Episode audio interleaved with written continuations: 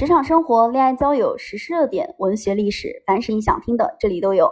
跟我一起走进普通人波涛汹涌的内心世界。这里是八号酒馆，我是花季时间。今天的话题叫做得抑郁症是因为没生孩子。我劝你有点良知。大家知道呢，近期最轰动的一个事情，大概就是歌手李玟 Coco 因抑郁症自杀身亡。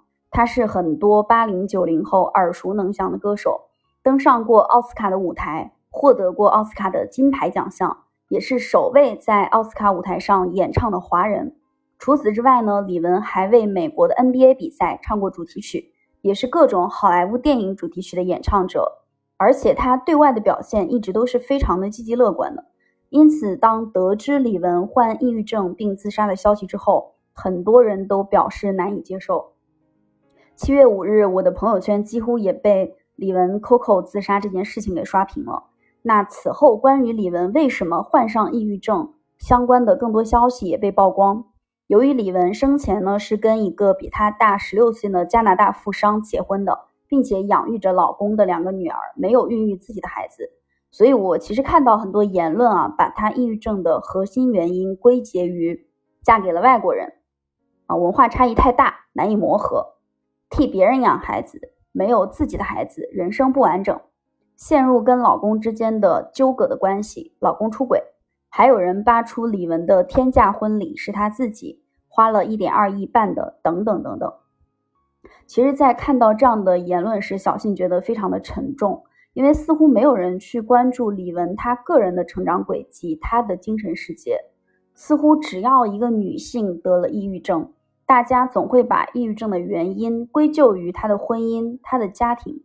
我自己在现实生活当中，我细数了一下，有四位抑郁症的朋友，三个重度抑郁，呃，曾经想过要自杀，一个曾经发生过自杀行为，还有一个是中度抑郁。他们有的人结婚了，有的人生孩子了，有的未婚未育。在工作当中，其实你是丝毫看不出来他们有抑郁症的倾向的。抑郁症的原因也是多种多样的，除了中度抑郁的这位朋友，其他三位。都在接受治疗时，慢慢认识到自己抑郁的深层原因，没有一个是因为婚姻和生育，真的没有任何一个是因为婚姻和生育。当然，我不是说婚姻和生育无法导致一个人抑郁，只是我们不能简单的，只要看到一个女性抑郁了，就认为结婚的是因为婚姻不幸，没结婚的是因为她到点了她不结婚，结婚了没生孩子的是因为她没生没生育。这种论断是非常的缺乏科学依据，而且也缺乏数据支撑的。Coco 的抑郁症到底从何而来？其实我们并不清楚。盲目的猜测并以此为噱头获取流量，是对逝者的不尊重。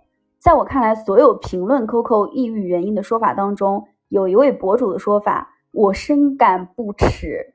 而且这是一位在网上有超百万粉丝的博主，他的评论如下啊。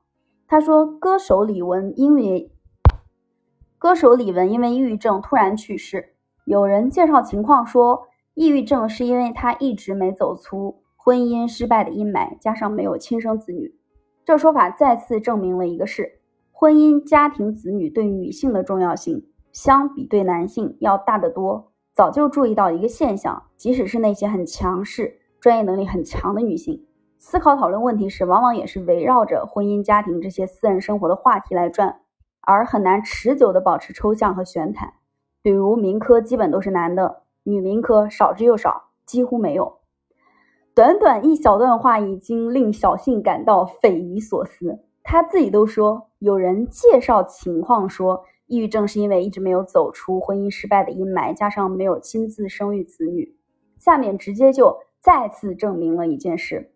只要有高中学历的人都知道，“证明”这个词是用于大前提、小前提均成立、有数据论证的情况下才能使用。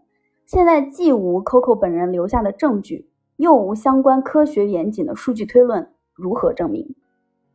且下方又开始陈词老调啊，既很强势、专业能力很强的女性思考问题，也围绕家庭，难以抽象。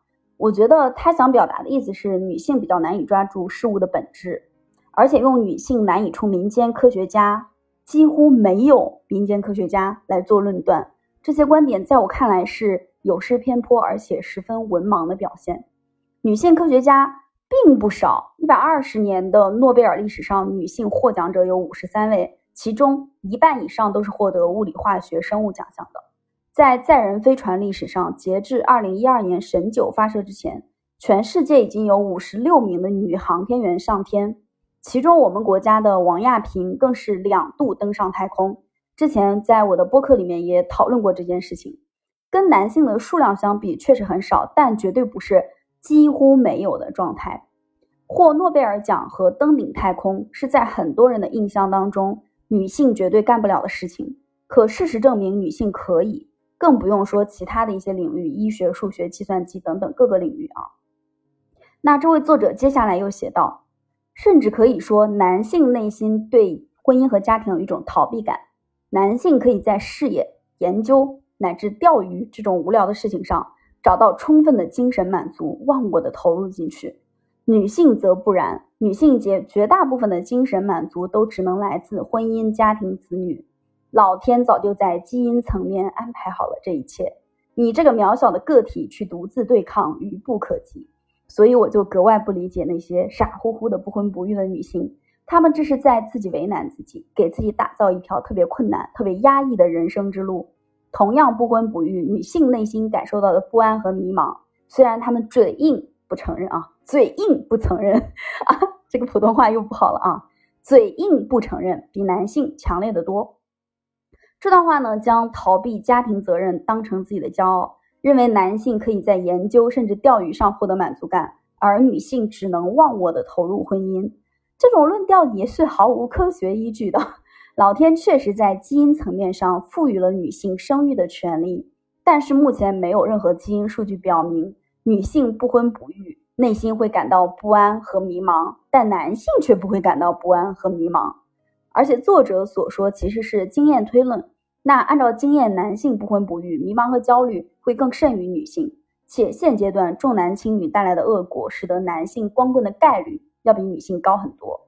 那接下来呢？这位作者继续说道：“男的生活实在无聊，还可以去指责美国登月是假，或者破解费马大定律，或者收藏汝窑元青花，或者去钓鱼，来寻找存在感、使命感和人生的意意义。女的咋办？钓鱼佬有女的吗？可能只好养猫养狗了。好气啊！读到这里。”啊，自己选择的生活道路再苦闷再压抑，也只好默默承受。家人们谁懂啊？不对，不婚不育没有家人啊！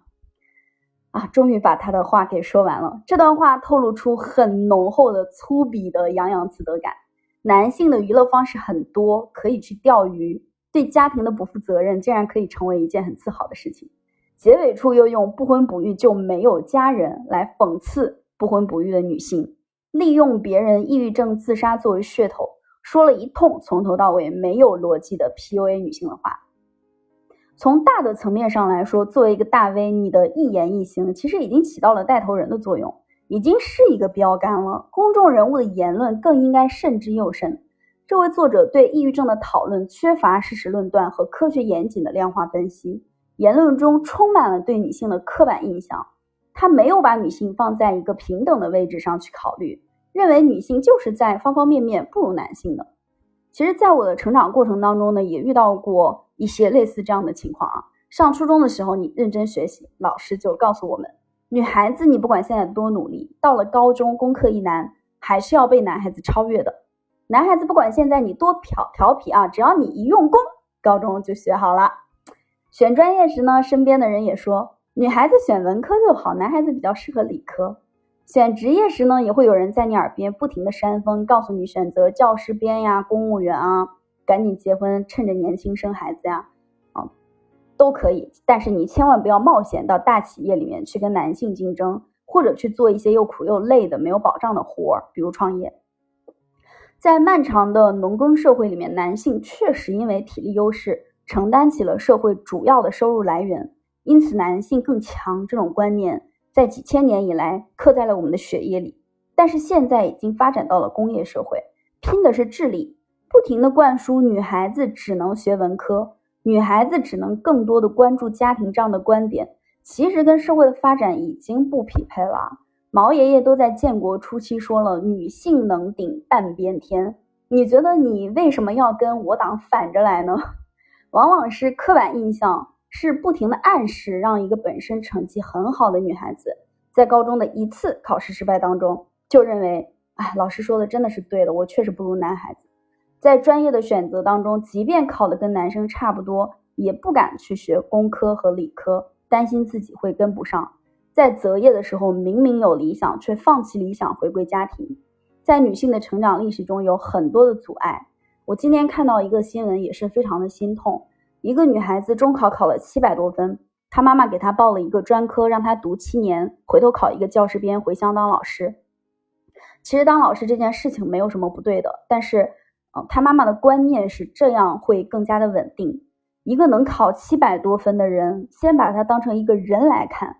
他也是一个执行力强、聪明的人。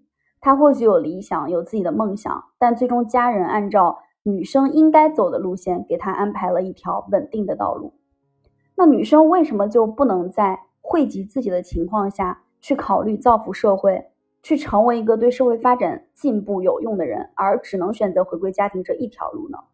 今天跟大家聊这个话题，是因为关注我的粉丝当中，其实有很多的女性。我觉得我们对一些看似很厉害的权威要有祛魅的心理。一个一百万粉丝的大博主说出来的话也是毫无道理。如果不带有辩证看问题的思维方式，你很容易就陷进去了。乖乖的交出自己的工作，交出自己的理想，去照顾家庭，成为一个琐碎的人。家里多了一个免费的、没有思想、不会跑路的保姆。部分男性当然感到很开心。小静本人在节目当中夸过很多的男性，也夸过很多的女性。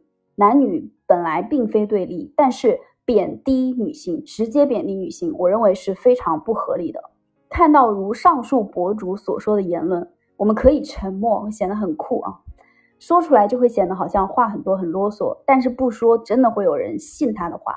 我希望大家信那些话的人少一点，活出自己的人生精彩。有余力的情况下。兼济天下。那今天的话题就到这里，感谢大家的收听。如果你有想聊的话题，也可以加微幺五五二七三八零九九五，发送你感兴趣的话题，我会抽取一部分内容开专场。我们下期见，拜拜。